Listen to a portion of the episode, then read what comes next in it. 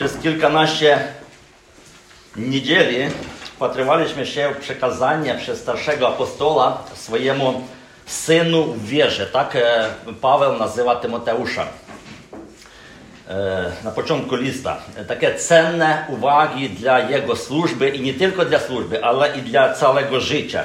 Była mowa o zadaniu, które on ma wykonać w Efezie. E, Jest to polecenie niektórym odstąpić od głoszenia innej nauki. To był taki legalizm. Natomiast on musiał e, wykładać prawdziwą Ewangelię, to znaczy zbawienie, które opiera się na wierze w Jezusa Chrystusa. I na samym końcu listu apostoł znów zachęca Tymoteusza do unikania pospolitej, pustej mowy i błędnej, rzekomej nauki. To my czytamy w 20 wersecie.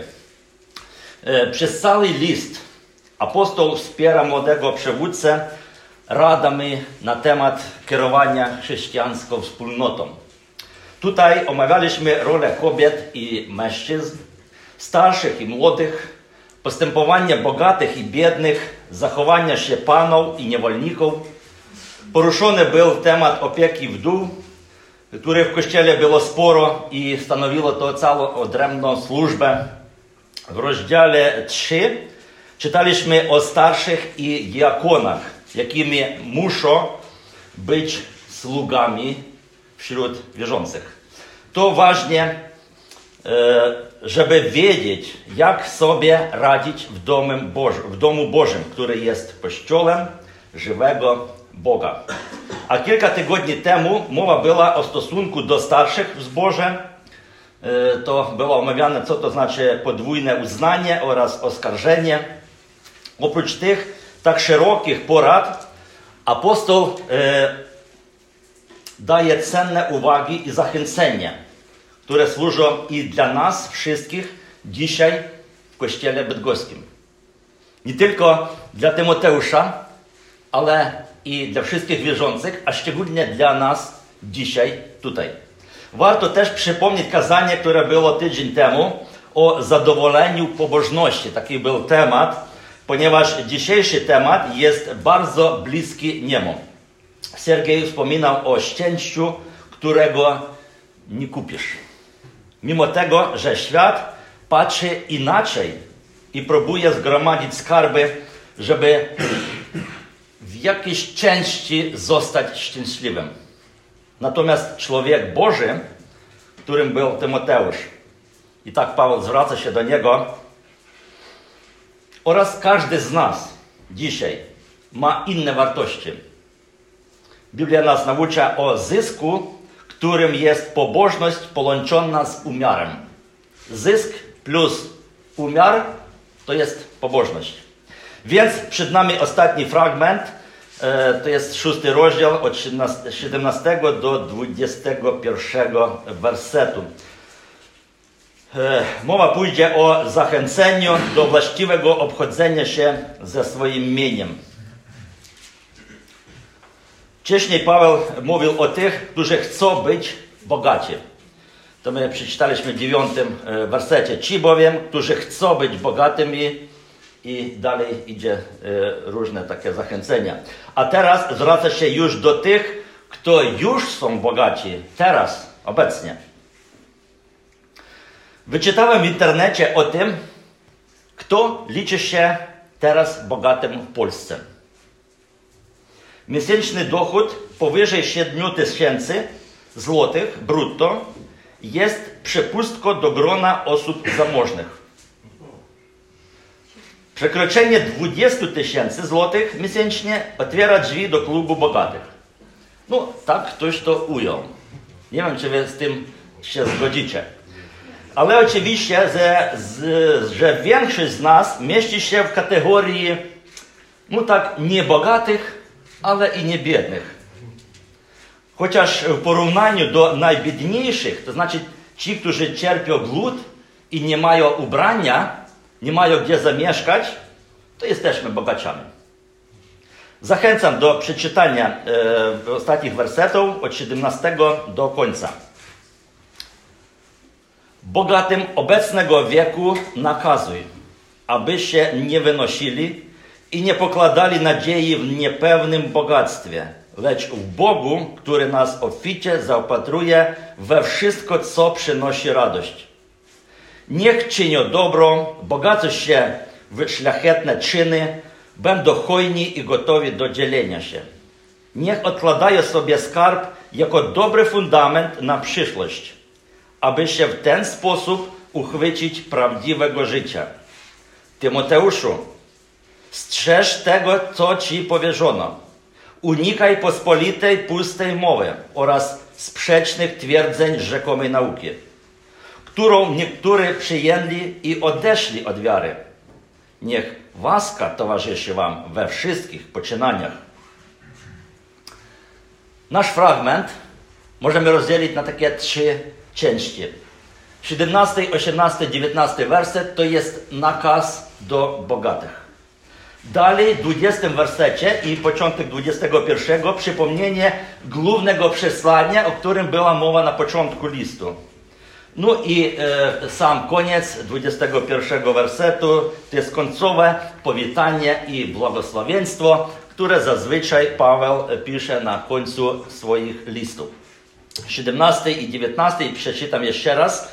Będziemy rozważać. Bogatym obecnego wieku nakazuj, aby nie wynosili i nie pokładali nadziei w niepewnym bogactwie, lecz w Bogu, który nas oficie zaopatruje we wszystko, co przynosi radość. Niech czynią dobro, bogacą się w szlachetne czyny, będą hojni i gotowi do dzielenia się. Niech odkładają sobie skarby jako dobry fundament na przyszłość, aby w ten sposób uchwycić się prawdziwego życia. Bogatym nakazuj. Tak pisze apostoł. Już w pierwszych słowach odczuwamy takie napięcie. Czy można bogatym nakazywać? Jak to zrobić? Delikatnie. Chcemy przecież delikatnie z nimi się obchodzić, żeby gdzieś daleko od nas nie odeszli. Przecież ludzie, którzy mają duży majątek, pieniądze, wpływ i możliwości, oni zazwyczaj żyją swoim odrębnym życiem. Nawet jeżeli to byłoby możliwe i oni byliby z nami, to nie jesteśmy pewni, czy oni nas usłyszą. Czy oni nas zrozumieją, gdy będziemy przekazywać takie proste rzeczy. Prawdopodobnie Tymoteusz tak mniej więcej myślał i my możemy tak sobie pomyśleć, gdyby nie ta właśnie, te właśnie kilka słów, które Paweł dodaje, co zmieniają sytuację całkowicie. Paweł pisze, bogatym obecnego wieku, tego świata nakazuj. Rozdzielimy nasz świat na dwie części. Obecny i przyszły. I teraz zrozumiemy, że w teraźniejszym świecie obecnym panuje jeden układ życia, a w przyszłym inny. Boży stan rzeczy. W przyszłości mówimy zazwyczaj o Królestwie Bożym, o prawdziwym życiu, o wieczności zwolnionej od niesprawiedliwości. Przeczytamy objawienie 21.4, tam zapisany taki, taki tekst. Nie będzie już śmierci, ani bólu, krzyku, ani znoju, ponieważ pierwsze rzeczy przeminęły. To jest przyszły, wspaniały, oczekujący nas świat. Ten, kto zastanawia się nad tą wspaniałą przyszłością, ten, kto wierzy w to, co jest zapisane w Biblii i oczekuje tego, oczekuje Pana, ten posłucha. Ten posłucha tego nakazu. Wierzący człowiek przyjmie do serca wszystkie apostolskie porady i będzie uporządkował swoje życie odpowiednio do zdrowej nauki, o której idzie mowa, a nie pospolitej, pustej mowy oraz społecznych twierdzeń rzekomej nauki. Tak napisano w 20 wersecie. Teraz proszę zwróćmy uwagę, jakie same nakazy bogatym poleca apostoł Paweł. Takich pięć, pięć nakazów. Nie wynosić się, nie pokładać nadziei na materialne rzeczy, czynić dobro, praktykować szlachetne postępowanie, być hojnym i gotowym podzielić się swoim mieniem. Trochę podobne, ale i różne. Za chwilę o tym porozmawiamy, ale teraz chciałbym jeszcze, żebyśmy zastanowiliśmy się nad tym, jak zazwyczaj żyją i postępują bogaci obecnego wieku. Głównym napędem tego świata jest o te ziemskie szczęście, do którego ludzie pragną i chcą dojść, które wytwarza odpowiednie, tak by powiedział, dziwne potrzeby. No, nie zawsze dziwne. Panowanie to jest potrzeba samorealizacji, spełnienia, odczuwania swojej godności. Potem potrzeba zadowolenia, potrzeba zmniejszyć trudności związane z pracą, lepiej i więcej odżywiać się, zdrowiej e, e, żyć, różnego rodzaju przyjemności dla ciała. Jeszcze jest taka potrzeba ogólna, to jest bezpieczeństwo, mieć spokój w stosunku do swojego obecnego życia, no i e, o spokój w stosunku do przyszłości, tak gdzieś do, do grobu. Nic z tym nie ma złego i trudnego, gdyby nie Boże przekazania. Boże przekazania miłować Boga i bliźniego. Bogatym obecnego wieku trudno, ciężko z nimi dać sobie radę. Dlatego, że w środku taki człowiek ma o te dziwne wartości. Na przykład zdobycie popularności i sławy wśród innych ludzi. Sprawowanie kontroli, żeby wiedzieć wszystko i wszędzie. Druga taka wartość to otoczenie siebie samymi znanymi, wpływowymi ludźmi. No i trzecie to gromadzenie majątku. Jeszcze bardziej dziwne są sposoby tych swoich potrzeb. I to są oni. Kłamstwo, kradzież, pycha, zdrada, chciwość, zabójstwo, skąpość, niepokorność oraz inne grzechy. Biblia nazywa to prosto grzechy. Trudno być bogatym i w tym samym czasie Bożym, uczciwym człowiekiem. Ale jest to możliwe. Trudno być bogatym i praktykować hojność. I to też możliwe. Trudno być bogatym i nie helpić się tym, co masz. Ale wielu ludzi to potrafi. To wszystko jest możliwe i dlatego brzmi właśnie taki rozkaz tym wierzącym ludziom, którzy są z Bożem. Bożym ludziom, którzy mają duże majątki obecnym w, w tej społeczności. Nakaz co do bogatych. Paweł zachęca Tymoteusza, żeby on tak właśnie nakazywał bogatym postępować. Ponieważ bogactwo, ono kusi i prowokuje do tego, żeby jemu służyć. To nie prosto mienie. To mamona. Mamona to jest aramejskie słowo mamon, które oznacza zysk albo bogactwo. Albo prosto to jest bożek e, bogactwa, bożek pieniędzy. Dobrze opisuje to fragment Mateusza 6:24. Jezus naucza tak. Żaden sługa dwom panom służyć nie może, bo albo jednego będzie miał w nienawiści, a drugiego miłować będzie, albo do jednego przystanie, a drugim wzgardzi. Nie możecie Bogu i mamonie służyć. Jest to niemożliwe, żeby po prostu poświęcić się całkowicie bogactwu i Bogu jednocześnie. Albo to, albo drugie. Idziemy dalej. W przeczytanym przez nas tekście 17 mowa idzie o wspaniałym Bożym zabezpieczeniu. Bogatym obecnego wieku nakazuj, aby nie wynosili aby się nie wynosili i nie pokładali nadziei w niepewnym bogactwie, lecz w Bogu, który nas obficie zaopatruje we wszystko, co przynosi radość. Wszystkim nam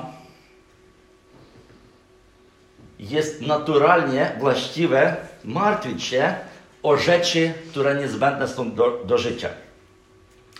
Chcemy na przykład mieć pewność, że mamy dzisiaj chleb codzienny i będziemy jutro go mieli. Ale pokusa polega na tym, żeby nie przestawać martwić się o więcej i ciągle w tym się pomnażać.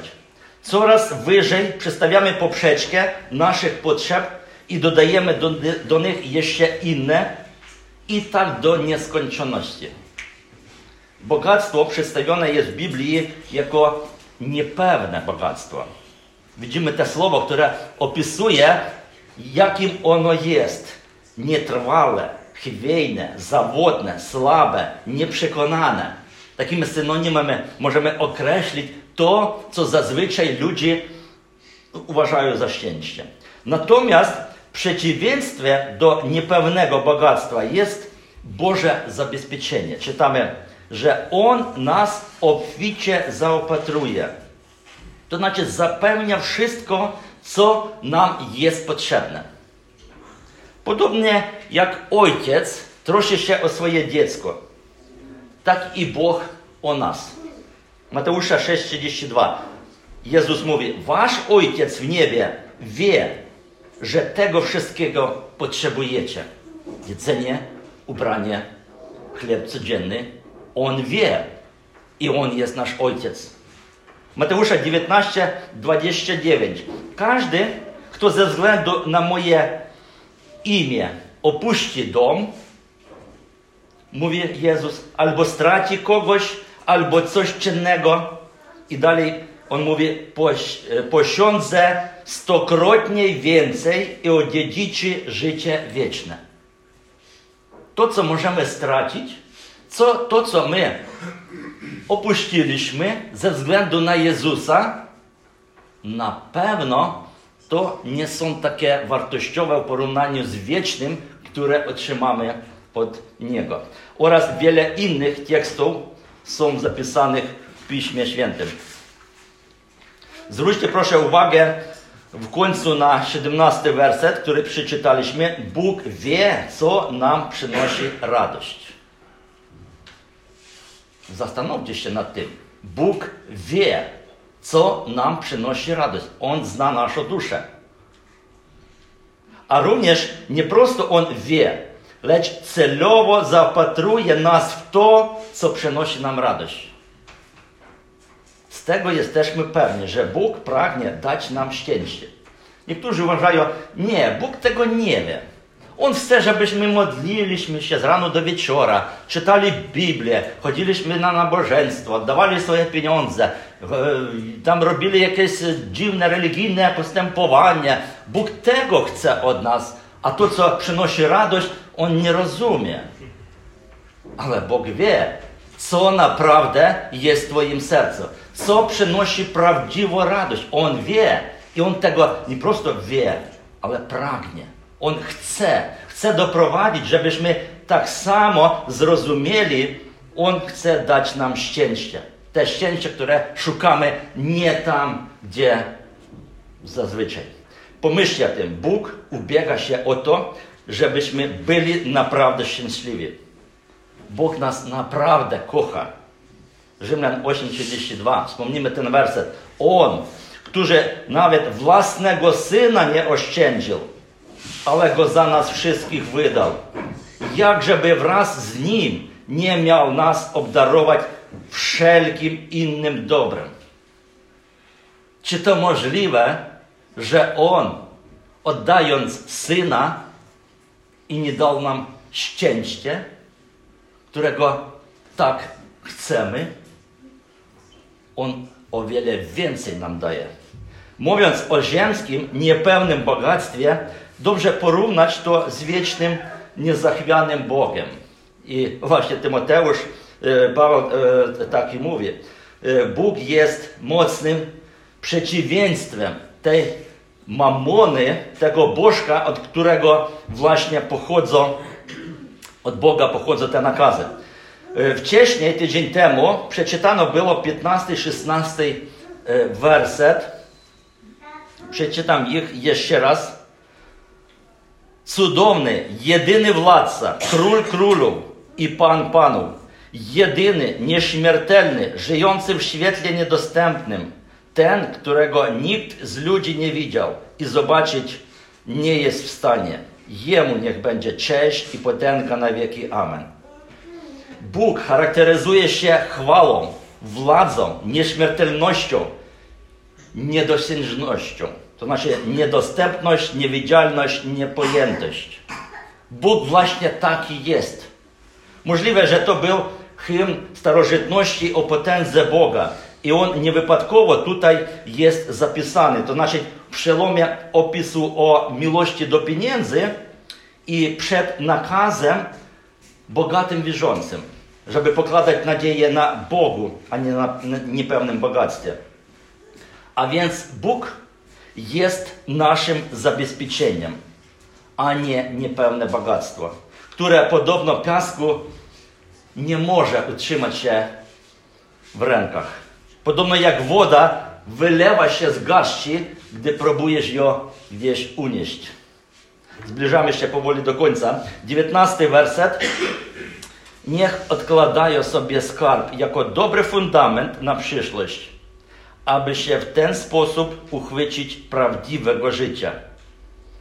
To jest takie, takie podsumowanie bogatym, co im należy czynić. Co nie robić? Już powiedziano. A co należy czynić? Czytamy, niech odkładają skarb. Ciekawe. Przed chwilą mówiliśmy, że skarb jest coś takiego, no, no nie, nie to, co nam trzeba. Ale tutaj Paweł mówi, niech odkładają skarb. Bogaci niech odkładają skarb. Dlatego przeczytam e, Mateusza 6, 20, 21. To jest e, cytat bardzo podobny, ale z dopiskiem. Skarb w niebie. Gromadźcie sobie skarby w niebie. Tam ani mól, ani rdza nie niszczą. Tam też złodzieje nie e, włamują się i nie kradną. Bo gdzie wasz skarb, tam będzie i twoje serce. Gdzie twój skarb, tam będzie i twoje serce. Widzimy tutaj przykład takiego języku figuralnego, to znaczy fraza odkładać skarb może mieć dwa znaczenia. Te drugie, przenośne znaczenie, duchowne znaczenie jest ważniejsze od bezpośredniego, z którym kojarzy się zazwyczaj słowo skarb. W Ewangelii y, Łukasza 12, 21 w kontekście przypowieści o bogatym człowieku, pamiętacie, który zgromadził wielki skarb. Po tym, jak oficie e, urodziło pole, e, zabrał wiele plonów, Jezus uczy, żeby nie gromadzić skarb dla siebie. Co stało się z tym człowiekiem?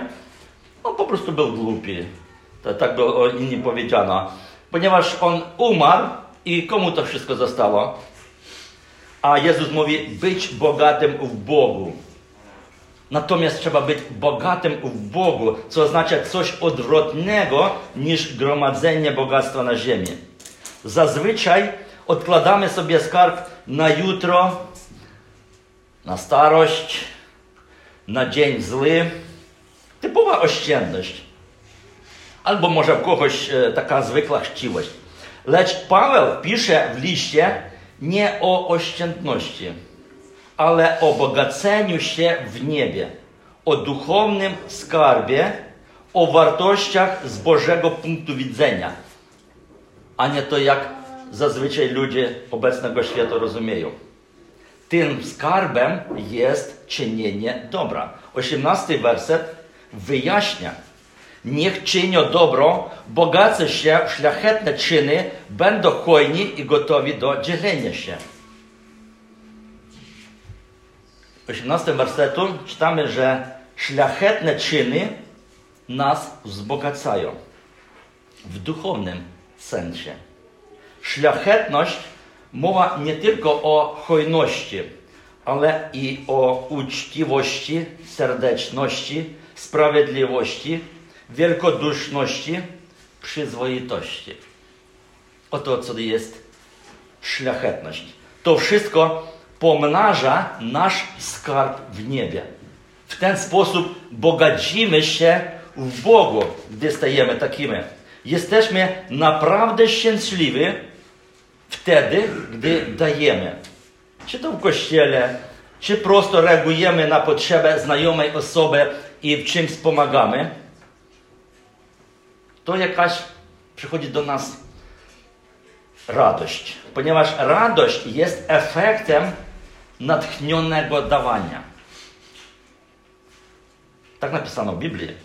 Kiedyś ktoś powiedział: To, co miałem, straciłem, a to, co oddałem, teraz mam. I apostoł Paweł naucza nas 2 Koryntian 9, 7 i, i w 6 wersecie. Zazwyczaj czytamy ten werset w końcu, gdy zbieramy kolektę, gdy zachęcamy do ofiarowania pieniędzy.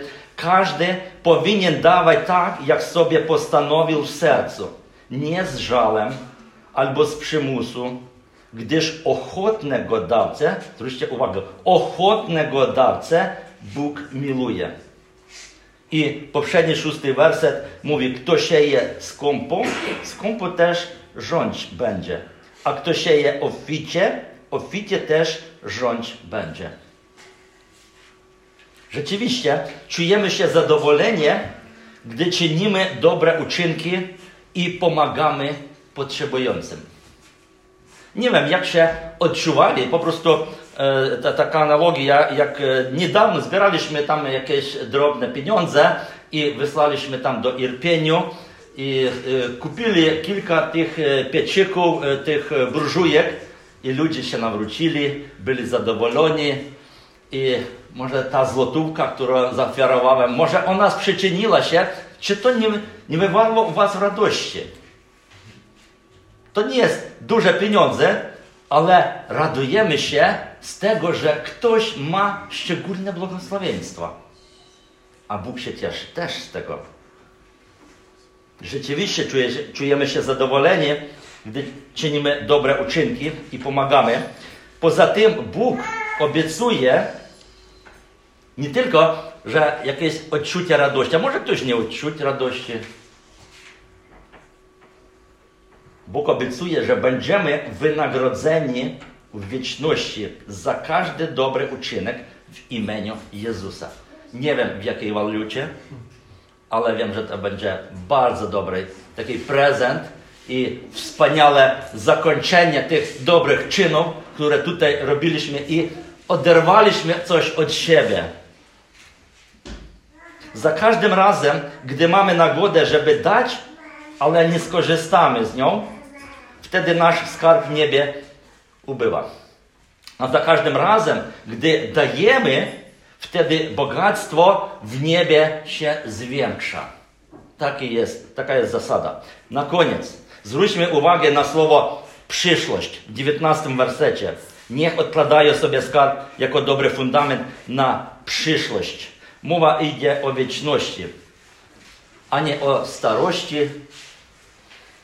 No jaka przyszłość? Pierwsze skojarzenie. 60 lat, 80, przyszłość, może moje y, tam y, wnuki, może następne pokolenie. Przyszłość to jest wieczność. Dalej w tym wersecie przeczytaliśmy, aby w ten sposób uchwycić się prawdziwego życia. Przyszłość to nasze prawdziwe życie. To znaczy nieobecne życie, lecz prawdziwe, przyszłe. Można śmiało powiedzieć, że obecne życie nie jest prawdziwe. Chcę wyjaśnić to. Ono nie jest, ono jest realne, świadome, naturalne, ale ono bardzo krótkie w porównaniu do wieczności. Bardzo krótkie. Nie ma i 100 lat nawet. Ono pełne trudności. Ono pełne grzechu. Ono pełne marności obecne życie jest tylko repetycją do prawdziwego życia. ono jest zbyt prymitywne, żeby tak naprawdę w mieć w nim szczęście. To dopiero początek. To dopiero poczynanie. Ostatnie słowa, które Paweł e, pisze Tymoteuszu. Niech łaska towarzyszy wam we wszystkich poczynaniach. To jest poczynanie. I na zakończenie przed modlitwą czytam Efezjan 3:20. Zazwyczaj jako błogosławieństwo czytamy ten fragment. Temu zaś, który według mocy działającej w nas potrafi daleko więcej uczynić ponad to wszystko, o co prosimy albo o czym myślimy. Temu niech będzie chwała w Kościele i w Chrystusie Jezusie po wszelkie pokolenia, na wieki wieków. Amen.